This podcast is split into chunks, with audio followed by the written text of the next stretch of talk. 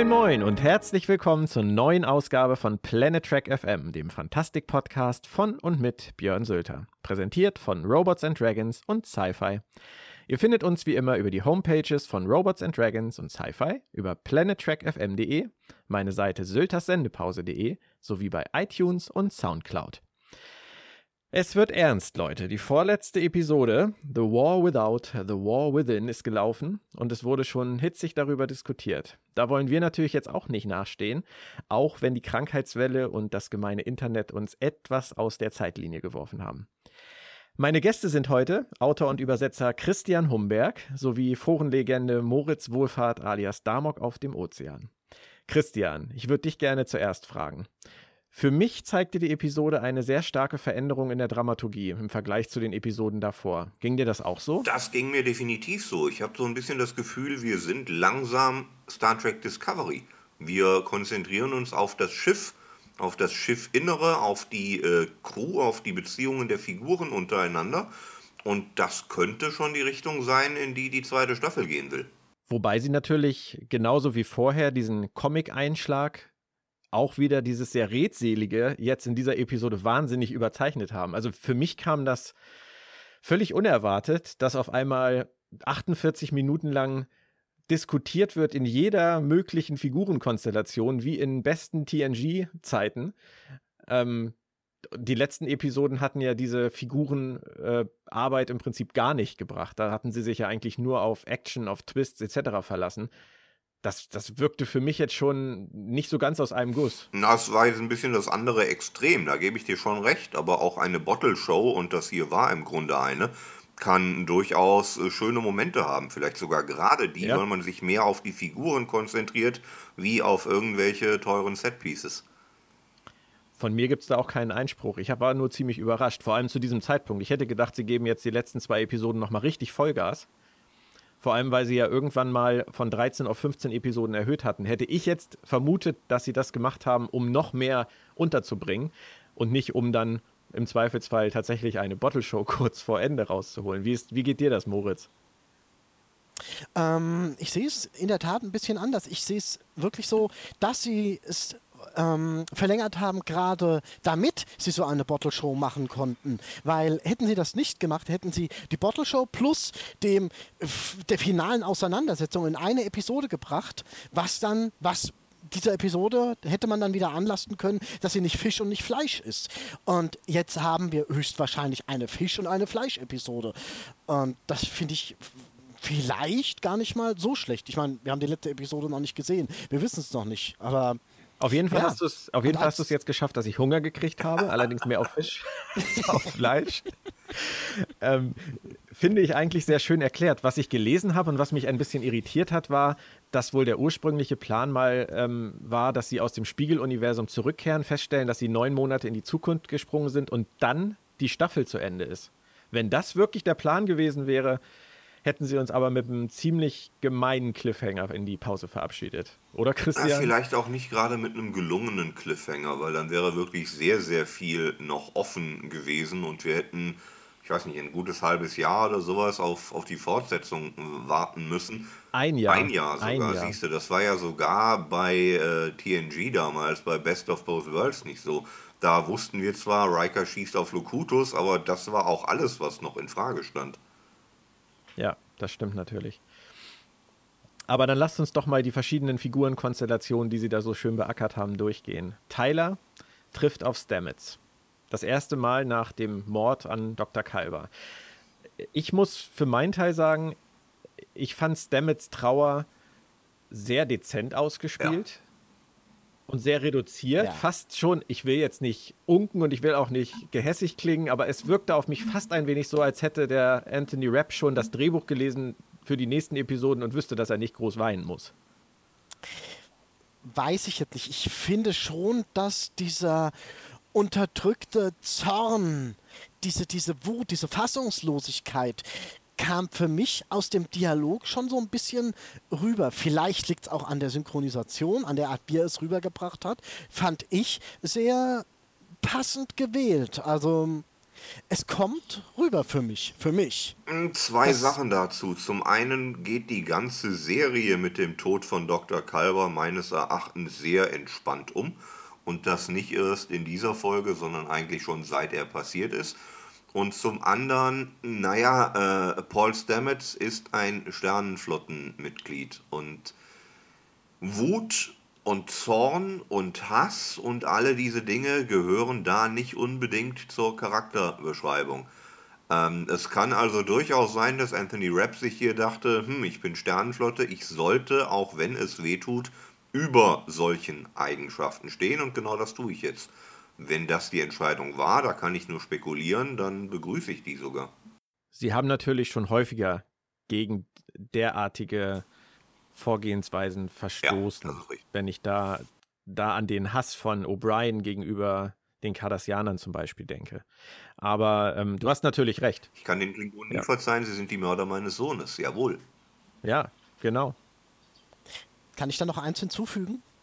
Er ist ja in seinem Trauerprozess nicht mehr am Anfang. Er hat ja Kalber nochmal gesehen im Sporennetzwerk. Er hat auch diese Rückreise ins Prime-Universum äh, mit seiner Hilfe durchgezogen. Er ist ja, was Trauerarbeit angeht, schon ein Stück weiter. Er ist noch gefühlt noch nicht durch, aber äh, der Verarbeitungsprozess läuft. Gut, dazu würde mir aber noch eine Sache einfallen, die mich bei Stamets auch ein bisschen wundert. Nachdem er mit Kalber im Sporennetzwerk gesprochen hat, und die Augen aufmacht und wieder zurück ist auf der Discovery, wirkt es für mich so, als hätte er eine Mission. Jetzt wüsste er genau, was jetzt zu tun ist. Er springt auf, also so wirkte es für mich. Er springt auf, er rennt raus und macht irgendwas. Ich weiß bis heute nicht was. Ich habe das Gefühl, der Mann ist total entspannt. Ja, vielleicht schon irgendwie. Auf jeden Fall entspannter als er vermutlich unter anderen Umständen gewesen wäre. Entspannter, als er gewesen wäre, wenn er dieses Wiedersehen, was, was du, Moritz, angesprochen hast, nicht gehabt hätte. Ähm, vielleicht dieses Myzen-Netzwerk, das ist ja für ihn so quasi äh, die Verbindung ja. von allem zu allem. Und vielleicht bedeutet dieses Wiedersehen mit Kalber in diesem Netzwerk, dass er einfach nicht wirklich gegangen ist. Klar, dass das, das wird ihn nicht ersetzen, aber ich weiß nicht, so wie, wie, wie Kalber gestrickt ist, wissen, äh, Standards gestrickt ist, wissenschaftlich, weiß ich nicht. Vielleicht bedeutet ihm das einfach mehr, als man auf den ersten Blick meint oder sieht. Oder das ist nur ganz wüst ins Blaue geschossen. Wir wissen auch nicht genug über Stimmt. den Charakter, um das letztendlich sagen zu können. Aber ich bin da wahrscheinlich auch einfach zu sehr der Dawson's Creek-Gucker. Ich wünsche mir natürlich immer, immer das Gefühlsduselige und ich möchte natürlich auch sehen, wie die Menschen mit diesen Dingen, mit diesen Dingen arbeiten und äh, wie sie in ihnen arbeiten und dass man ihnen diese ganzen Emotionen, diese zwiespältigen Emotionen ansieht. Vielleicht ist das das Einzige, wo es mir ein bisschen aufgefallen ist. Es wirkte halt für mich ähm, ein bisschen läppisch, weil der Tod von Dr. Kalber ähm, war für mich gefühlt sehr viel wichtiger als für Stamets offensichtlich. Oder er spielt es halt einfach runter, wie, wie Christian sagt. Er, und er drückt es zurück. Das wäre natürlich sehr professionell. Wo du recht hast, ist, wenn man, wenn wir es mal vergleichen würden, ohne jetzt komplett drauf ein, jetzt schon drauf einzugehen, ähm, wenn wir vergleichen Stanitz und Kalber mit äh, Tyler Wock und Burnham, da kommt die zweite äh, äh Beziehungskonstellation deutlich ähm, ja. differenzierter vielleicht, als Vielleicht das ist die Stamets-Kalber-Geschichte auch tatsächlich nicht so gut geschrieben, wie sie sich findet. Denn wir sitzen hier zu dritt und schreiben gerade Fanfiction darüber, wie wir die Lücken füllen müssen, damit sie schön wird. ja, ist ein Punkt. Kommen wir dann noch aber direkt zu Tyler und Burnham, wenn du sie schon ansprichst. Sie haben ja eine sehr lange Sequenz bekommen. Wie, ja, mehrere. aber es gab vor allem gegen Ende der Episode noch eine längere zwischen Tyler und Burnham, wo sie aufeinandertreffen und über ihre Gefühle sprechen. Das war dann schon eher Dawson's Creek. Wie hat euch das gefallen? Kriegst du eigentlich Geld dafür, dass du das immer erwähnst?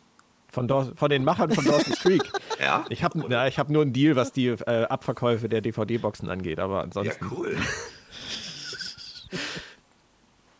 Moritz, Tyler und Burnham. Wie hat, Christian oder hat- Christian, oh, ihr dürft euch beide Oh. einigen, wer mir auf diese wundervolle Frage antwortet. I don't wanna wait, aber ich lasse Moritz gerne vor.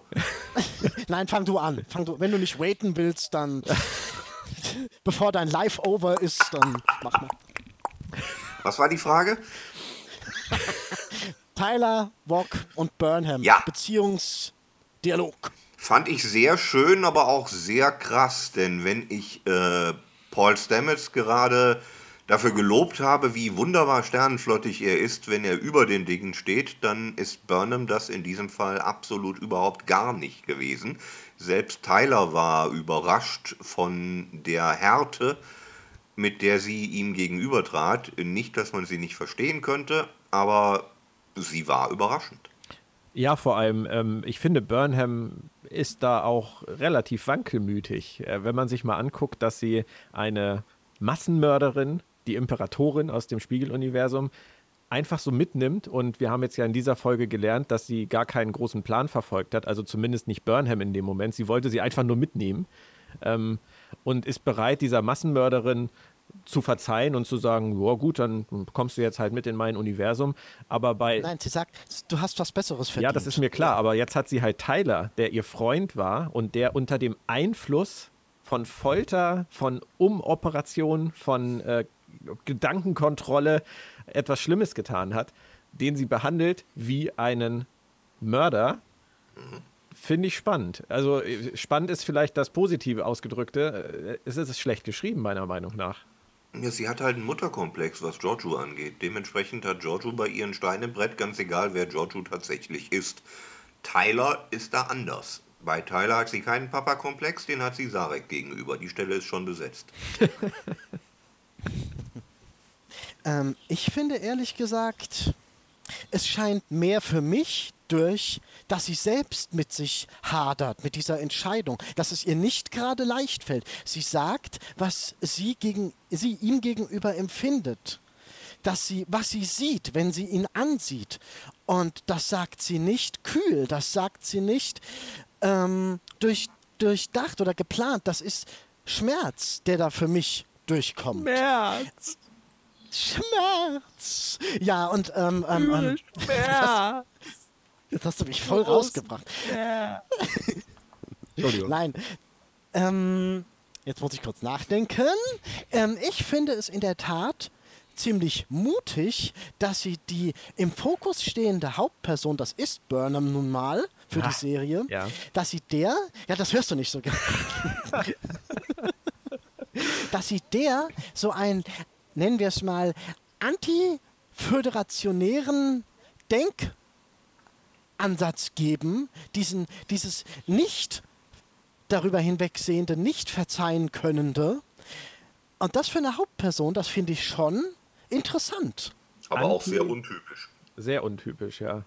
Antiföderationärer Denkansatz war fast ein Helge Ja. Schneider-Wort. Hättest du noch Denkansatzapparat gesagt oder so, dann hättest du 100 Punkte gekriegt.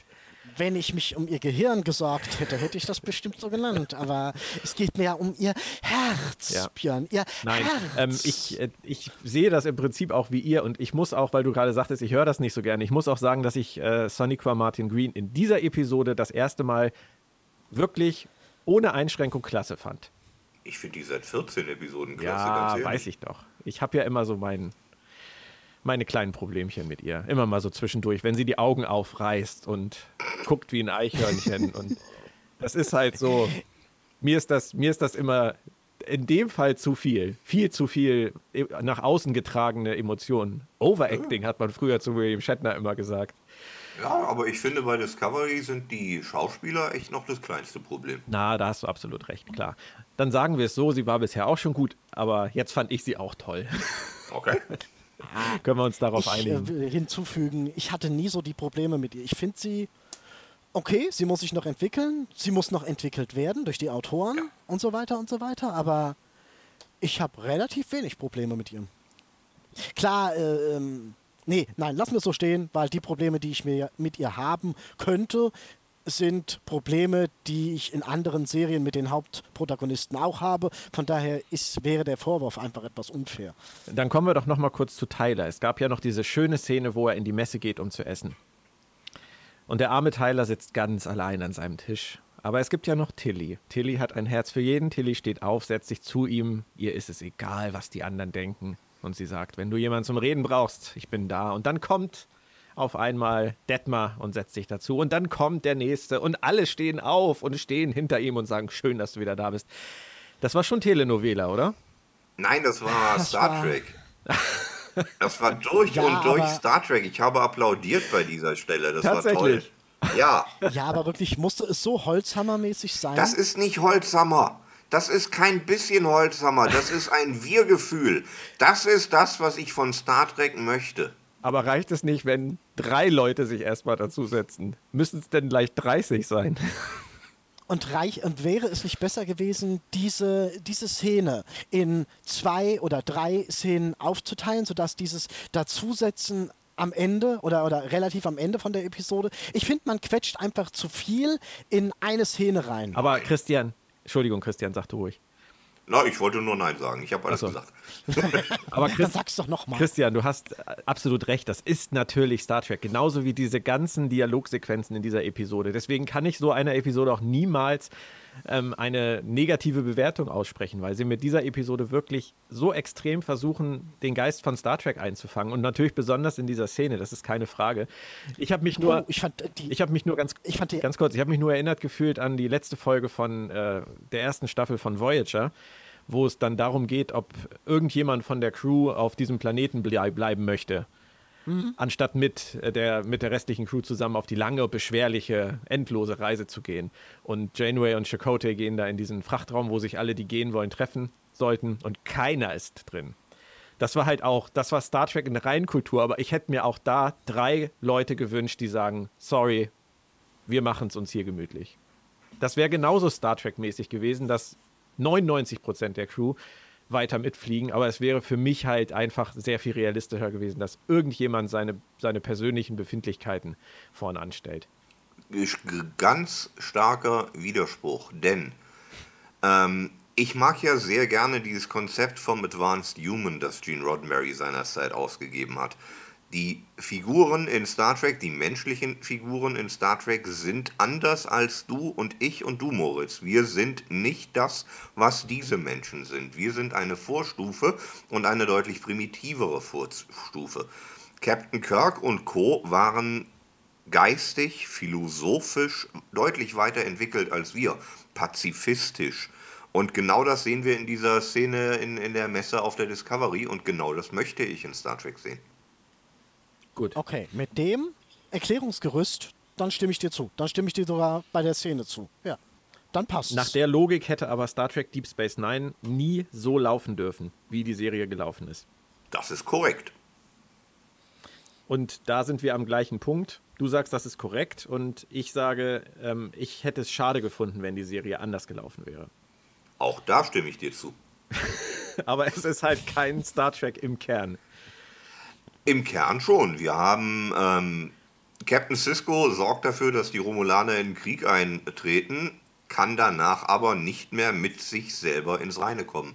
Das ist dann schon wieder Star Trek. Natürlich kann sich auch der Advanced Human die Finger dreckig machen, aber er wird es merken und er wird es spüren und er wird es für den Rest seines Lebens spüren, verdammt nochmal.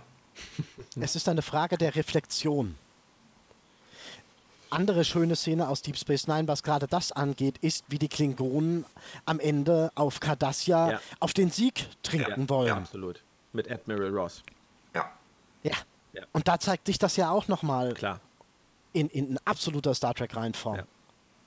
Diese Grauzonen von Deep Space Nine gefallen mir einfach etwas besser als dieses Moritz sagte eben so schön Holzhammer, du sagst Christian, es ist nicht Holzhammer. Ähm, für mich ist es auch Holzhammer. Ähm, für mich muss es nicht immer 100% sein. Für mich reicht nein, für nein, den nein, Advanced Human halt auch aus, wenn 90, 95% diesem Bild entsprechen und wir einfach eingestehen, dass es immer Ausfälle gibt. Äh, Holzhammer meinte ich aber wirklich nur in Bezug auf, dass das eine 3-Minuten-Szene ist, die, die dann als solches so stehen bleibt, ohne äh, dass sie Ja, ja. sich in irgendeiner Art und Weise längerfristig entwickelt hat. Ja. Das ist das, was ich meine. Kommen wir noch ganz kurz zu einem anderen Pärchen. Burnham und Sarek. Ah, halt, halt, stopp, darf ich dann doch nochmal, ähm, weil du hattest es davor von der Star Trek-Szene, dass das gerade in dieser Episode eine Szene ist, die Star Trek symbolisiert.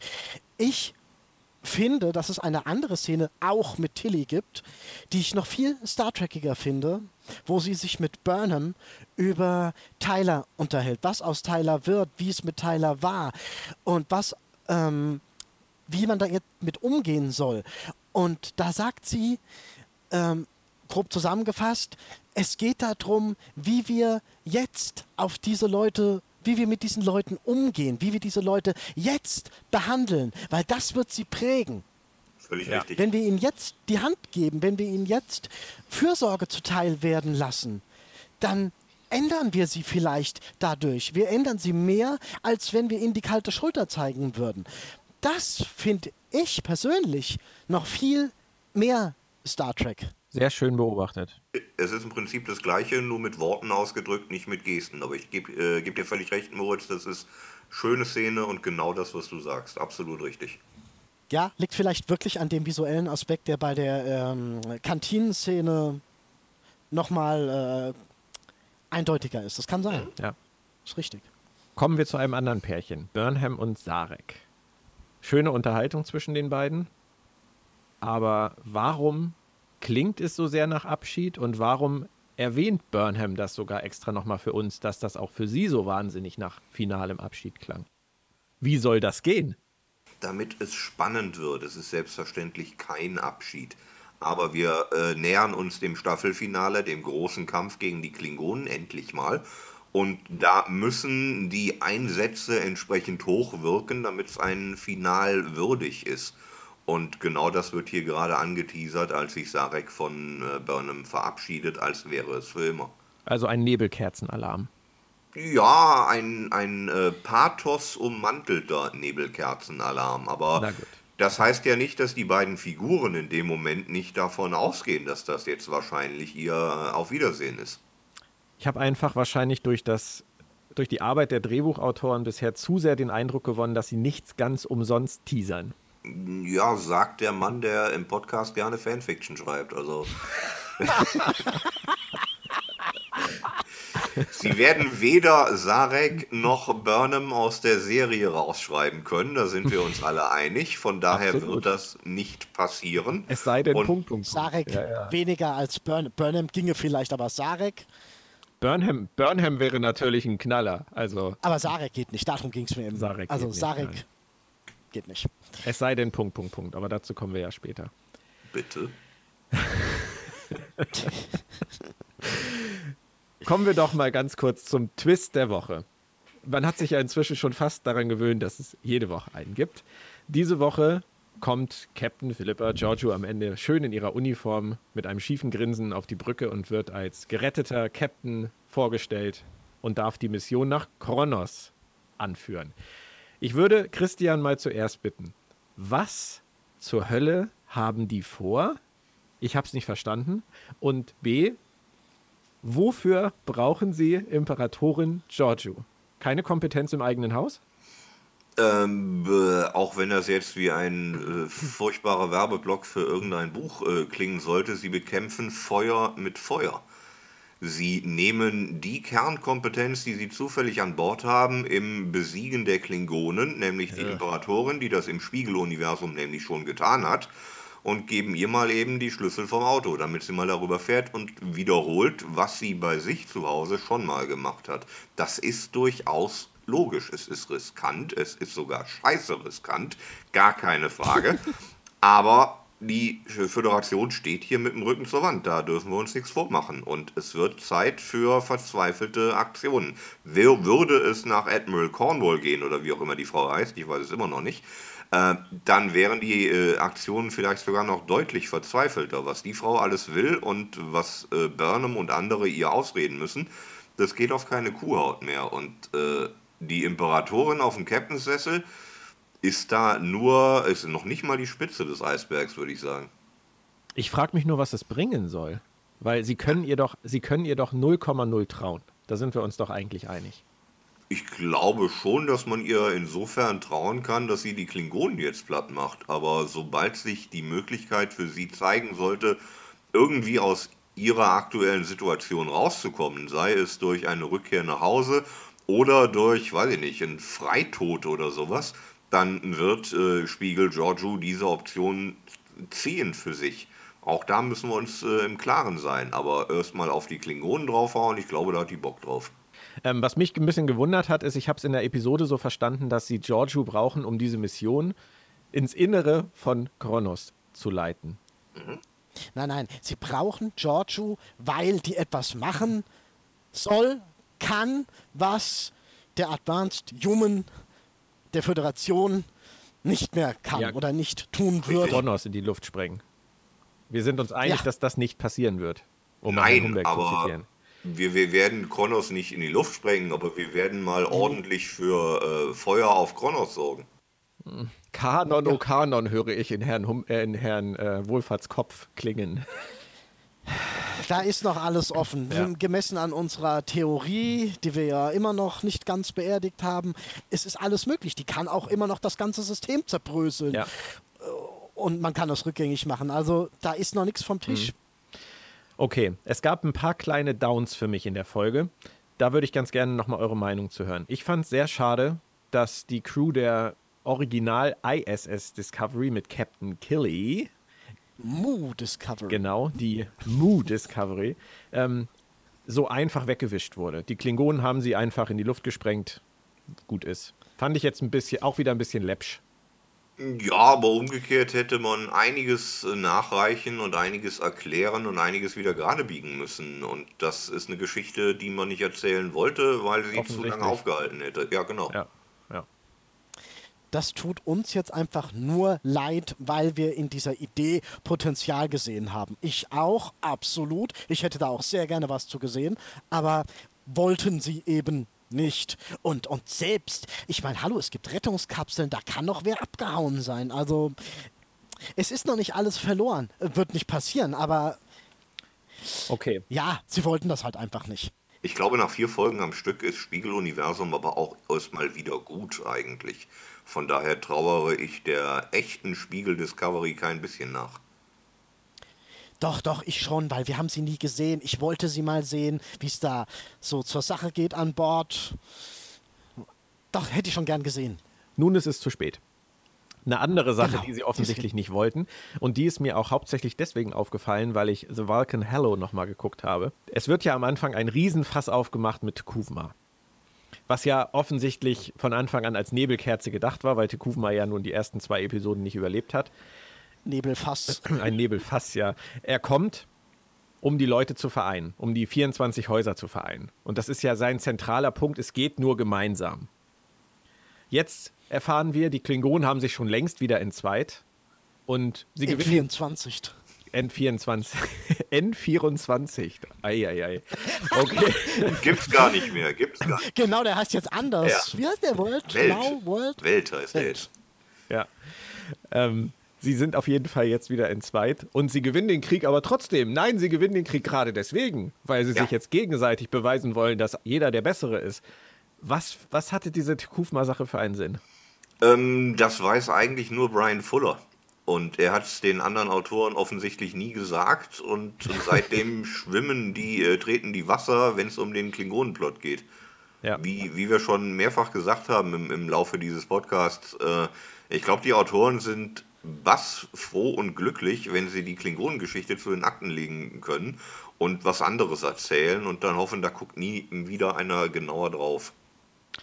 Brian Fuller hat ja auch so viel zu tun damit, aus seinen ganzen Projekten auszusteigen. Den kann man ja auch Ja, gerade wieder. Gerade wieder. Ja, ist, er hat aber, glaube ich, noch eins am Start. Also, so äh, nee, nee, das mit, der, mit dem Apple-Ding, da ist er gerade gestern ausgestiegen. Das weiß ich, aber er hat noch eins, an dem er jetzt gerade arbeitet. Ja, die Anne Rice-Nummer da. Aber so genau, die Anne Rice-Nummer, ja. So, so leid es mir tut, ich halte Brian Fuller inzwischen für echt überbewertet. Also, wenn du ein, zweimal aus irgendwas rausfliegst oder äh, hinschmeißt, weil es nicht so läuft, wie du willst, Okay, wenn dir das aber dreimal in einem Jahr passiert, dann solltest du vielleicht in den Spiegel gucken. Ja.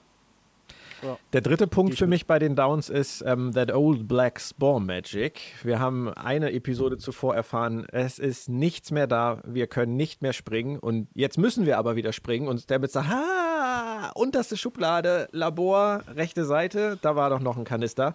Habt ihr kurz einen Planeten für mich? Ja, da ist ein Mond. Super. 3, 2, 1, Sporenwald. Kommissar Zufall. Toll.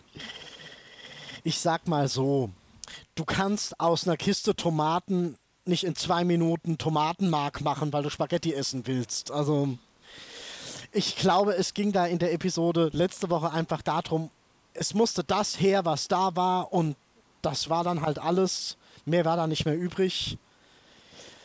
Ja, es geht nicht ganz auf, aber es ist nun mal, die Autoren arbeiten so. Ex Machina. Ja. Das hast du ja auch, Christian, schon von Anfang an gesagt. Das ist genau die Art und Weise, wie die Autoren arbeiten. Sie holen etwas aus der Schublade in dem Moment, Ganz wo genau. sie es brauchen. Das war mit den Pavanern ja zum Beispiel auch nicht anders. Und wir haben alle gedacht, die müssen irgendwas noch bedeuten. Das kann doch nicht sein, dass die jetzt kurz nur mal für diese eine Folge aus der Kiste geholt wo wurden. Ja, scheiße, war aber so. Sie waren nicht mal mehr in der nächsten Episode, die direkt anschloss, relevant. Sarkophagschiff, sage ich da nur. Auf jeden Fall. Übrigens, ähm, nachdem ich jetzt The Viking Hello nochmal geguckt habe, muss ich wirklich sagen, ähm, beim ersten Mal war ich ja ein bisschen genervt von den Klingonen. Aber jetzt beim zweiten Durchlauf fand ich es erträglicher. Also ich hätte gedacht, ich bin wahnsinnig gelangweilt von den, von den klingonischen Dialogen.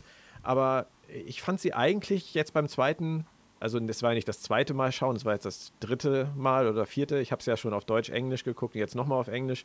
Ähm, also mit zeitlichem Was bei den Klingonen ja einen riesigen Unterschied macht. Nein, ich fand, ich fand es wirklich besser. Also mir hat, mir haben die, diese Lakaien auf dem Schiff der Toten, die da alle so rumstehen, während Tekufma sein, seine Predigt hält, die haben mir immer noch nicht gefallen. Die waren mir immer noch viel zu, viel zu introvertiert für Klingonen.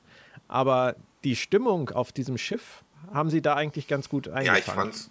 Umso trauriger, dass nichts mehr draus geworden ist. Ich fand es immer furchtbar anstrengend, dass das alles auf Klingonisch passierte und trotzdem nichts gesagt wurde. Das war alles nur pathetisches Pseudo-Shakespeare-Gelaber, was bedeutungsschwanger klang, aber nichts ausdrückte. Absolut gar nichts.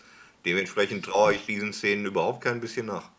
Also muss es mir nicht leid tun, dass ich das bis jetzt noch nicht gelesen habe? Ich kam bis jetzt einfach noch nicht dazu, mir mal äh, lesbare Hast du das Gefühl, dass du, du genau, hast, hast du das verpasst. Gefühl, dass du was verpasst hast? Nein, also.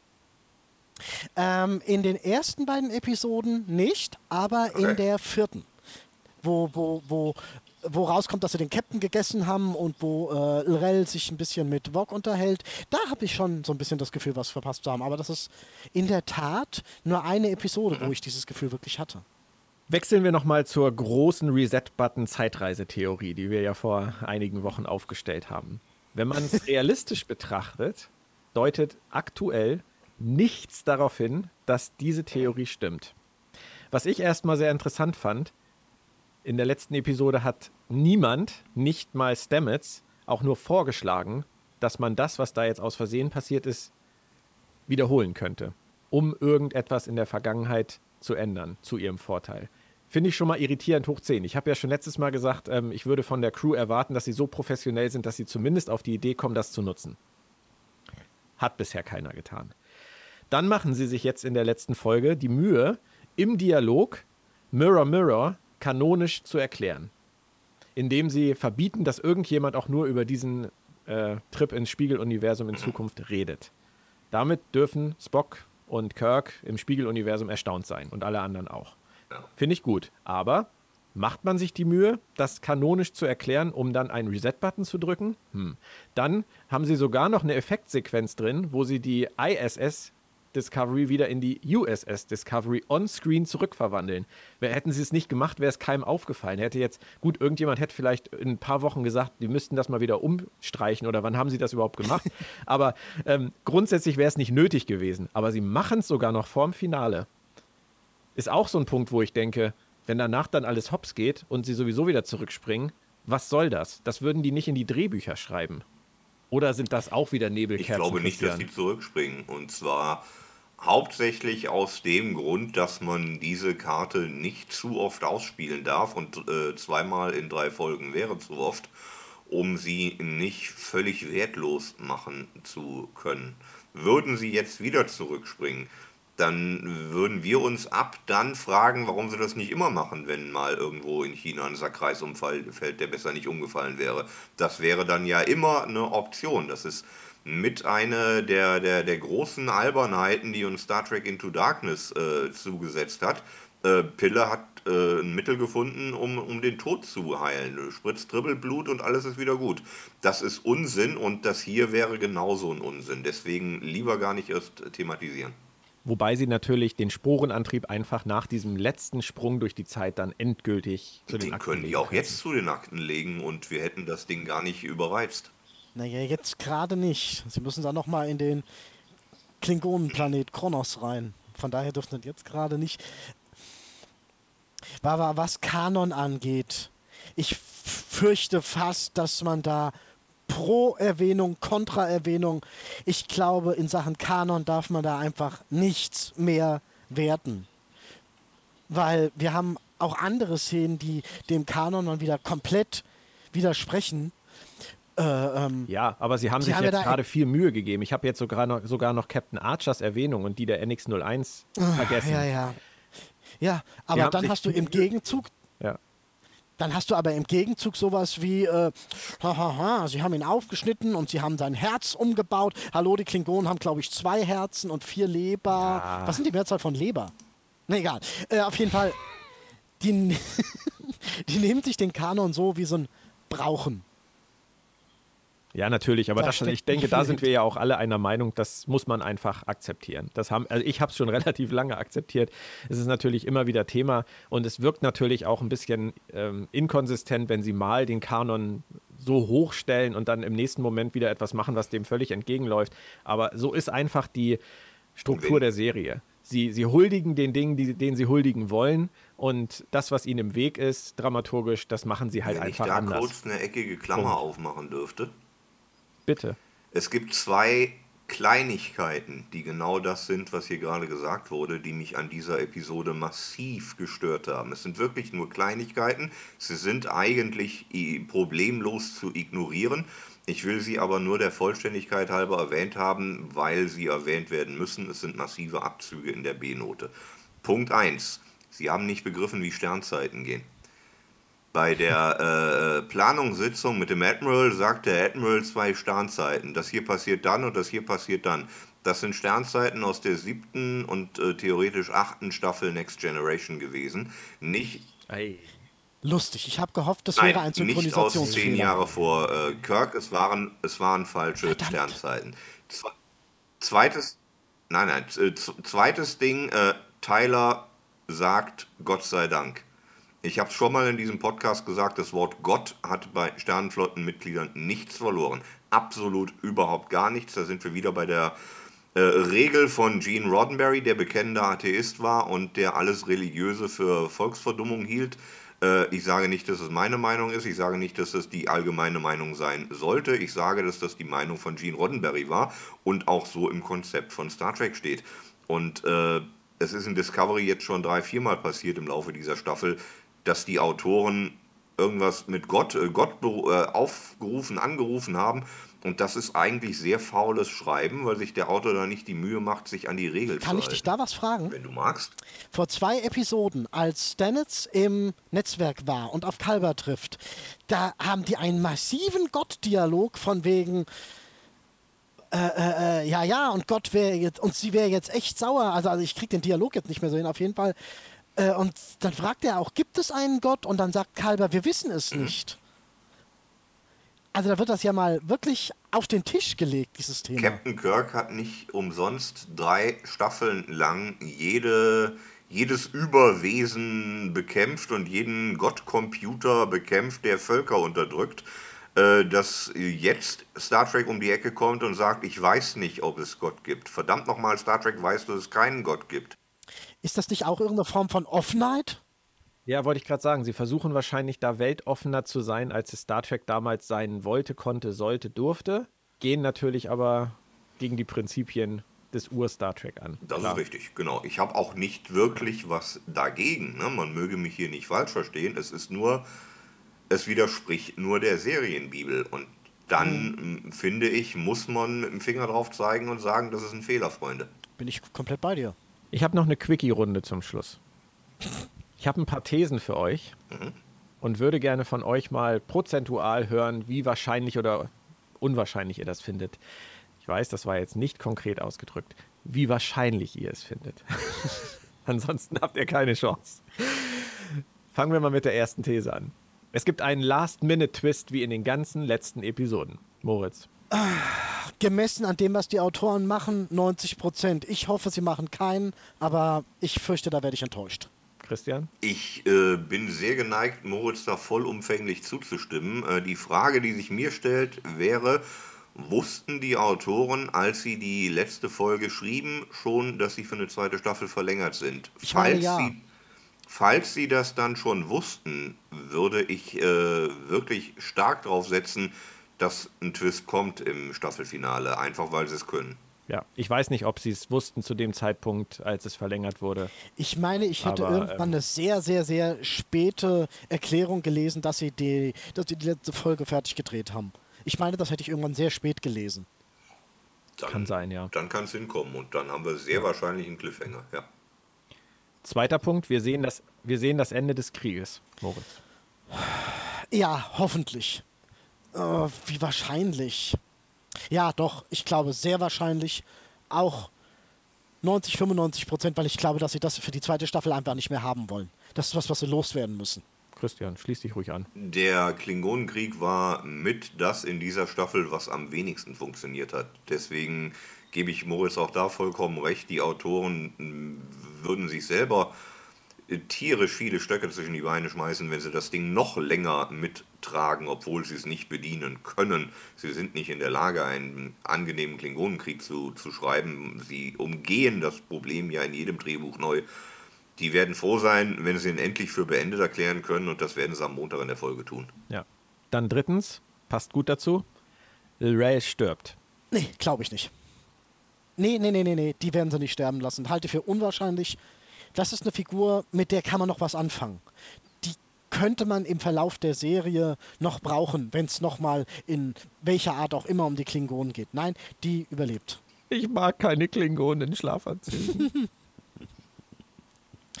das ist so würdelos. Neues Outfit. Ich setze einen drauf.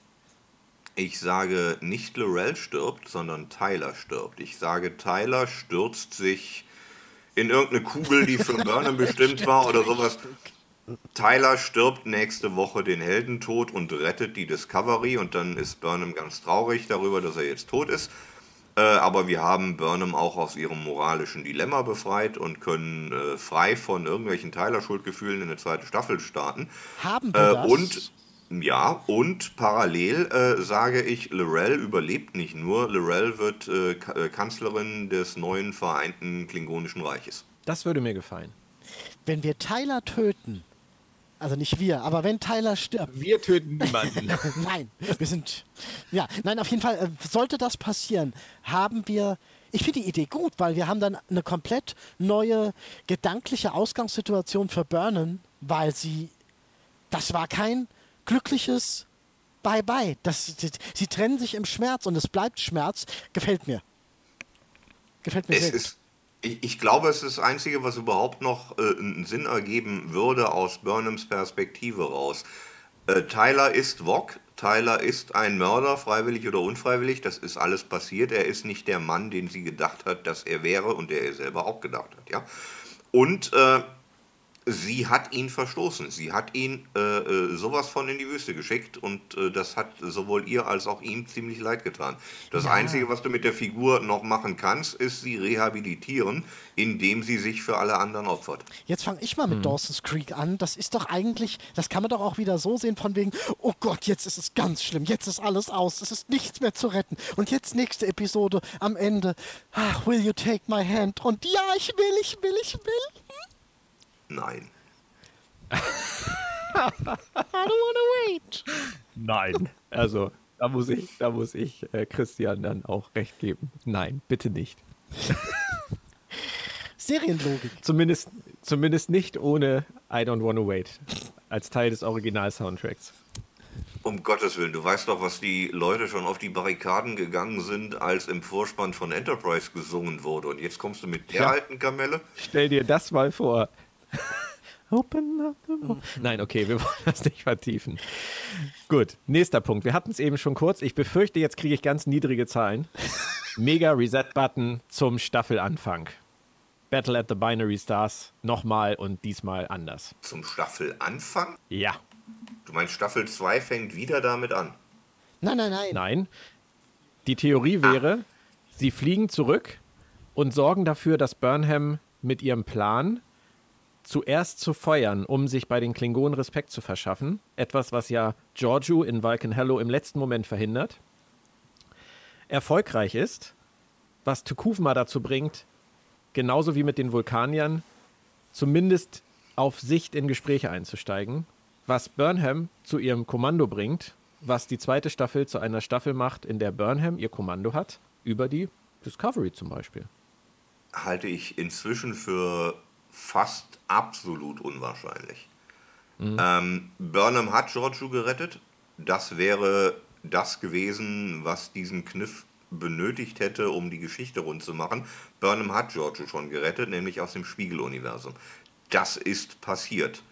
Ähm, und äh, alles andere wäre, wie wir eben schon gesagt haben, zu viel Zeitreise auf zu engem Raum und äh, dramaturgischer Harakiri. Das, das glaube ich nicht. Moritz?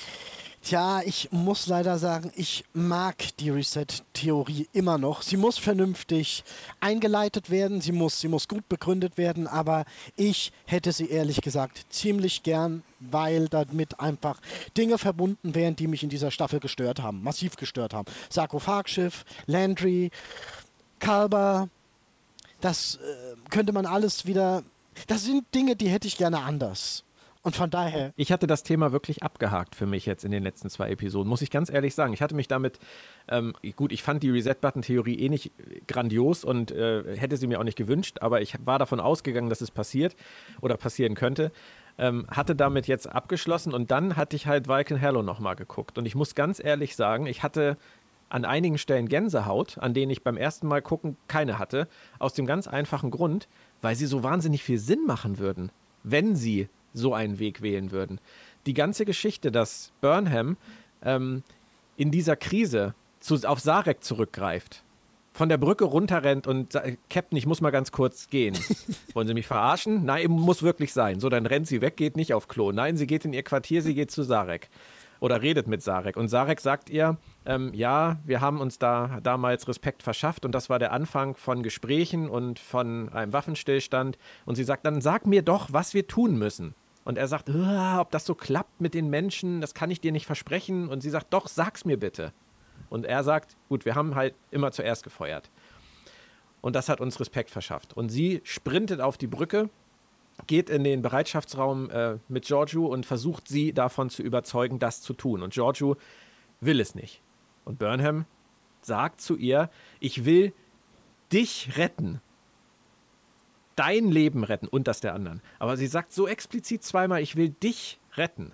Es macht an dieser Stelle eigentlich überhaupt keinen Sinn. Das ist Klar, sie will sie retten. Ja, okay. Und dann knockt sie sie aus, geht auf die Brücke, sagt, so, wir feuern jetzt und im letzten Moment kommt Giorgio und verhindert das und der Krieg bricht aus. Da irgendwo hinzugehen, an diesen Hotspot, sage ich jetzt mal, und irgendwas zu, irgendein Szenario zu schaffen, das Giorgio einlenkt und dass sie erst zuerst feuern und dass sie Will you take my hand to Kuvma? Wir gehen irgendwie in eine, in eine Zukunft des, der, der Koexistenz, der friedlichen. Und dann sagt Giorgio zu Burnham, gut, hätten wir das auch erledigt. Wie war das jetzt nochmal mit einem Kommando? Äh, Die Discovery ist frei. Und dann hätten wir es. Und dann sagt Burnham noch zu Saru, willst nicht mitkommen? Das ist wieder Fanfiction. Mit Ich Verlaub. weiß, ich weiß, Christian. Aber Außerdem- ähm, das, Außerdem, äh, ich habe Acting Captain Saru in den letzten zwei, drei Folgen so dermaßen dolle lieb gewonnen, dass ich gar Mhm. keinen anderen Captain für das Schiff haben möchte. Von mir aus kann Burnham sein erster Offizier werden, aber äh, der Stuhl in der Mitte gehört Saru. Saru ist großartig. Ja, Saru ist finde ich wirklich großartig. Ja. wäre auch, wäre auch meine Wahl. Deswegen wäre Saru wird Captain auch meine nächste These gewesen. Hundertprozentig ja. Der erste außerirdische Captain. In Äh, einer wird Star Zeit. Wird wirklich Zeit. Es hat mich gewundert, dass sie da. Ja, wird Zeit. Finde ich gut. Damit könnte ich leben. Und Burnham als erster Offizier wäre auch super für mich. Wobei natürlich dann die Prophezeiung von Giorgio, du bist bereit für dein eigenes erstes Kommando, am Ende der Staffel nicht rund abgeschlossen wird. Ja, macht ja nichts. Ich hätte, ich hätte wirklich lieber Saru als Burnham. Ich auch. Okay. Nächste These. Die Crew meutert Fake Giorgio aus dem Captain's Chair. Nein, die Crew weiß gar nicht, dass das Fake Giorgio ist. Die Crew äh, weiß, glaubt ja die, die Lüge. Ja, aber es könnte ja sein, dass Giorgio irgendwas macht, was dazu führt, dass sie erneut bemeutert wird. Also ich sage auch nein, aber mehr aus dem Grund, weil wir nur noch eine Episode haben. Wie viel willst du in diese Episode rein? Vielleicht geht sie 90 Minuten. Schön wär's, aber ich glaube es nicht. Ich wünsche es mir von Nein, ganzem. Herzen, aber ich glaube es nicht. Ich hätten sie mehr Zeit, würden sie vielleicht sogar mit dieser Idee spielen, aber nee, ich halte es für unwahrscheinlich. Ich auch. Okay. Dann habe ich noch ein paar Kleinigkeiten, was Auftritte angeht. Überraschungsauftritt der Enterprise. Nein. Nein, wollten sie nicht. Haben sie irgendwann mal gesagt, dass sie das Ja. auf gar keinen Fall machen wollen? Die Hoffnung stirbt bei vielen Fans ja zuletzt. Das Das, wäre äh, auch- ich bin Fan und ich hoffe es nicht. Das wäre auch ein, ein zu großes Fass, als dass man es jetzt so kurz vor Schluss noch aufmachen könnte. Das äh, müsste man viel ausführlicher behandeln, als man in, der, in den 45 Minuten oder wie viel es auch sein werden, das noch machen könnte. Ah, Aber stell dir mal vor, die letzte Szene der Staffel ist, wir werden gerufen, Captain. Wer ist es denn? Die Enterprise. Dö, dö, dö, dö. Abspann. Ich frage mich ehrlich Da gesagt, schaltet, aber, da schaltet aber jeder bei der nächsten Folge wieder ein. ich finde es ehrlich gesagt sowieso ein bisschen, das ist was, was ich an dieser Episode ein bisschen lächerlich finde. Die Enterprise ist damals schon das Flaggschiff gewesen der Flotte. Also, äh, ja, was macht denn die? Ist die kaputt? Oder, oder ich finde, sowas sagt man. Man hat selbst in, in, im letzten Zweiteiler von Deep Space Nine gesagt, oh, das romulanische Flaggschiff wurde zerstört. Und hier hört man nichts vom Flaggschiff. Aber das ist, ein, das ist eine Kleinigkeit. Ist, ich weiß selbst nicht genau, warum es mir auffiel. Aber ja, ich finde, sowas erwähnt man. Außerdem hatten wir nicht gesagt, dass äh, Mr. Spock seine Schwester erst dann besuchen kommen wird, wenn die Quoten von Discovery in den Keller gehen. Ich glaube, so weit sind wir noch nicht. Gut. Nächster Punkt. Lorca taucht wieder auf, egal welcher. Nein. Nee, eigentlich nicht. Nein. Jason Isaacs hat sich bei Aftertrack schon von den Fans verabschiedet und Matt Myra hat ihn nicht ausreden lassen. Von daher glaube ich nicht, dass Jason Isaacs noch mal für Star Trek vor der Kamera steht. Auch wenn ich es schade finde. Nee, nee, der, nee, nee, nee, der ist weg, der taucht nicht auf. Der Tardigrade taucht auf. Ginge. Ja, Oh. ginge. Oder das Mittagessen von Lieutenant Stamets von vor zwei Wochen taucht mal wieder auf. Warum? Weil es genauso sinnvoll wäre. Hey, komm, der hat die gerade war eine megamäßige Kampfbestie. Der kann doch mal auftauchen und so richtig. Ja, aber warum denn? Das wünscht sich doch Moritz so. Damit der Tilly frisst. Nein. ich sage nur einfach, es ginge. Warum nicht? Das ließe sich mit welcher haarsträubenden Methode auch immer. Okay, er sah nicht gut aus, habe ich mir sagen lassen. Von daher lassen sie es vielleicht bleiben, weil es kein Ja. megamäßiger Wow-Effekt ist vom, Ich vom kann- visuellen her. Ich kann dir sagen, warum nicht. Weil man nicht alles machen sollte, nur weil es geht. Also, das darfst du nicht mir sagen, das musst du so ein paar Autoren sagen. Auch das sage ich denen gerne. Herzlich gerne. Hast du mal die Nummer? Ich guck mal, was ich machen kann. Die letzte ist dann eine Entweder-Oder-Geschichte. Was ist wahrscheinlicher? Kalber taucht auf oder die schwarzen Deltas werden erklärt? Nö, Kalber tauch auf. Ja. Ka- Calvert taucht definitiv auf. Die schwarzen Deltas hat äh, Brian Fuller mit ins Nirgendwo genommen. Und äh, so wird es sein. Calvert taucht auf, das glaube ich auch. Ihr glaubt, wir, nein, aber ernsthaft, glaubt ihr wirklich, dass wir Kalber jetzt in der letzten Folge nochmal sehen? Davon gehe ich fest aus. Ich wäre wütend, wenn nicht. Ich äh, will ihn äh, alive and kicking, verdammt nochmal. Aber wie soll das funktionieren? Das, Das ist, ist mir egal.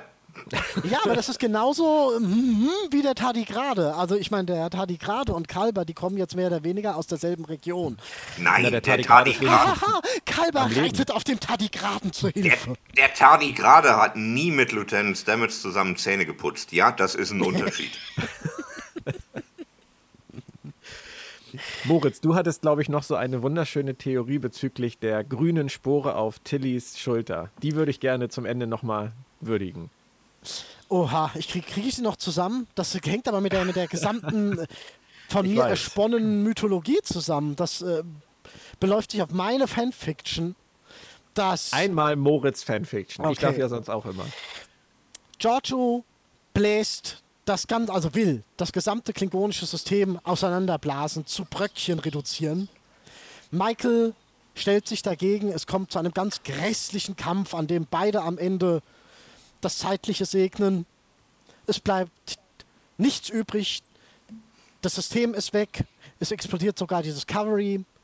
Nur Tilly bleibt übrig, weil sie sich eben mit dieser Spore verbunden hat und wird durch die Explosion ins Netzwerk geschleudert, wo sie auf Kalber trifft, der sie dann anleitet, wie man zurückfliegt in die Vergangenheit, um Michael zu warnen.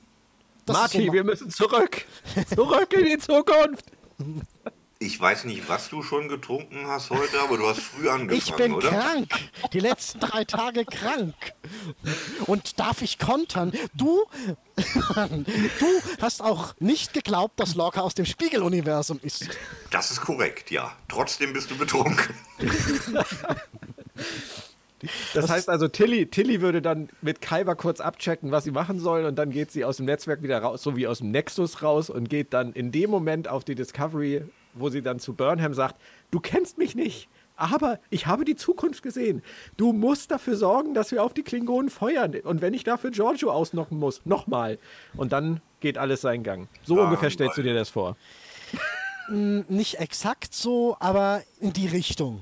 Ich wollte es nur mal angesprochen haben. Nicht, dass es nachher heißt, die Theorie wäre bei niemandem aufgekommen. Wenn Moritz Ah. nachher. Ich möchte das noch nicht mal als Theorie bezeichnet wissen. Möchtest du vielleicht auch eine Fanfiction zum Ende präsentieren? Ähm, ich kann dir sagen, womit ich rechne, abgesehen davon, dass Kalber irgendwie wieder aufersteht. Ich rechne damit, dass Giorgio stirbt, ich rechne damit, dass Tyler stirbt, ich rechne damit, dass Burnham irgendwie einen Frieden mit den Klingonen äh, hinbekommt, bevor wir halb Kronos in die Luft sprengen. Und äh, dass äh, wir dann zurück mit der Discovery ins All fliegen unter Captain Saru und uns auf eine zweite Staffel freuen. Das ist das, was ich möchte. Gut. Nächste Woche wissen wir mehr. Nächste Woche machen wir dann die Endabrechnung, genau. dann werden wir es ganz genau wissen. Tracks Super, and ihr beiden. Balances. Bitte? Tracks and Balances. Tracks and Balances. Anstatt Und wie Tracks heißt- and Balances, Endabrechnung. Also, wenn man einen Witz erklären muss, dann ist er nicht mehr gut. Nee, nee, dann ist er einfach nur individuell. Und ich habe genug Witze, die ich erklären muss. Genau, ich bin nicht dumm, ich bin anders begabt. Und wie heißt der zweite Teil von Rex Andors Filmreihe? Gibt es da schon irgendwelche Neuigkeiten? Das ist eine gute Frage. Der erste Teil ist Face auf Bestäubung, ne? Ja, Äh, Spiegel der Leidenschaften. Auch schön. Aber das klingt ja schon fast gesittet. Aber nur fast. Spiegel Universum der Leidenschaften? Ich, du kannst auch einfach von Moritz dir das Schniedel-Universum ausdenken. Kein Kommentar. Gut. Dann würde ich sagen, das war's auch schon wieder. Moritz, du darfst weiter trinken. Ich hoffe, ihr hattet genauso viel Spaß wie wir. Blutwein! Romulanisches Ale. Ale auf Wein, lass es sein. Romulanisches Ale ist illegal. Ale auf Wein, lass es sein. Das hätte ich gern auf dem T-Shirt. Falls deine Theorie zum Staffelende zutreffen sollte, in allen Punkten, bringe ich dir eins zur FedCon mit. Ich bin dafür und werde da sein. Durstig. Vielen Dank, ihr beiden. Feedback auf den bekannten Kanälen oder auch bei Twitter auf meinem Account Sylters Sendepause. Weitere Infos zu meinen beiden Gästen findet ihr auch nochmal im Artikel zu diesem Podcast bei Robots and Dragons und Sci-Fi.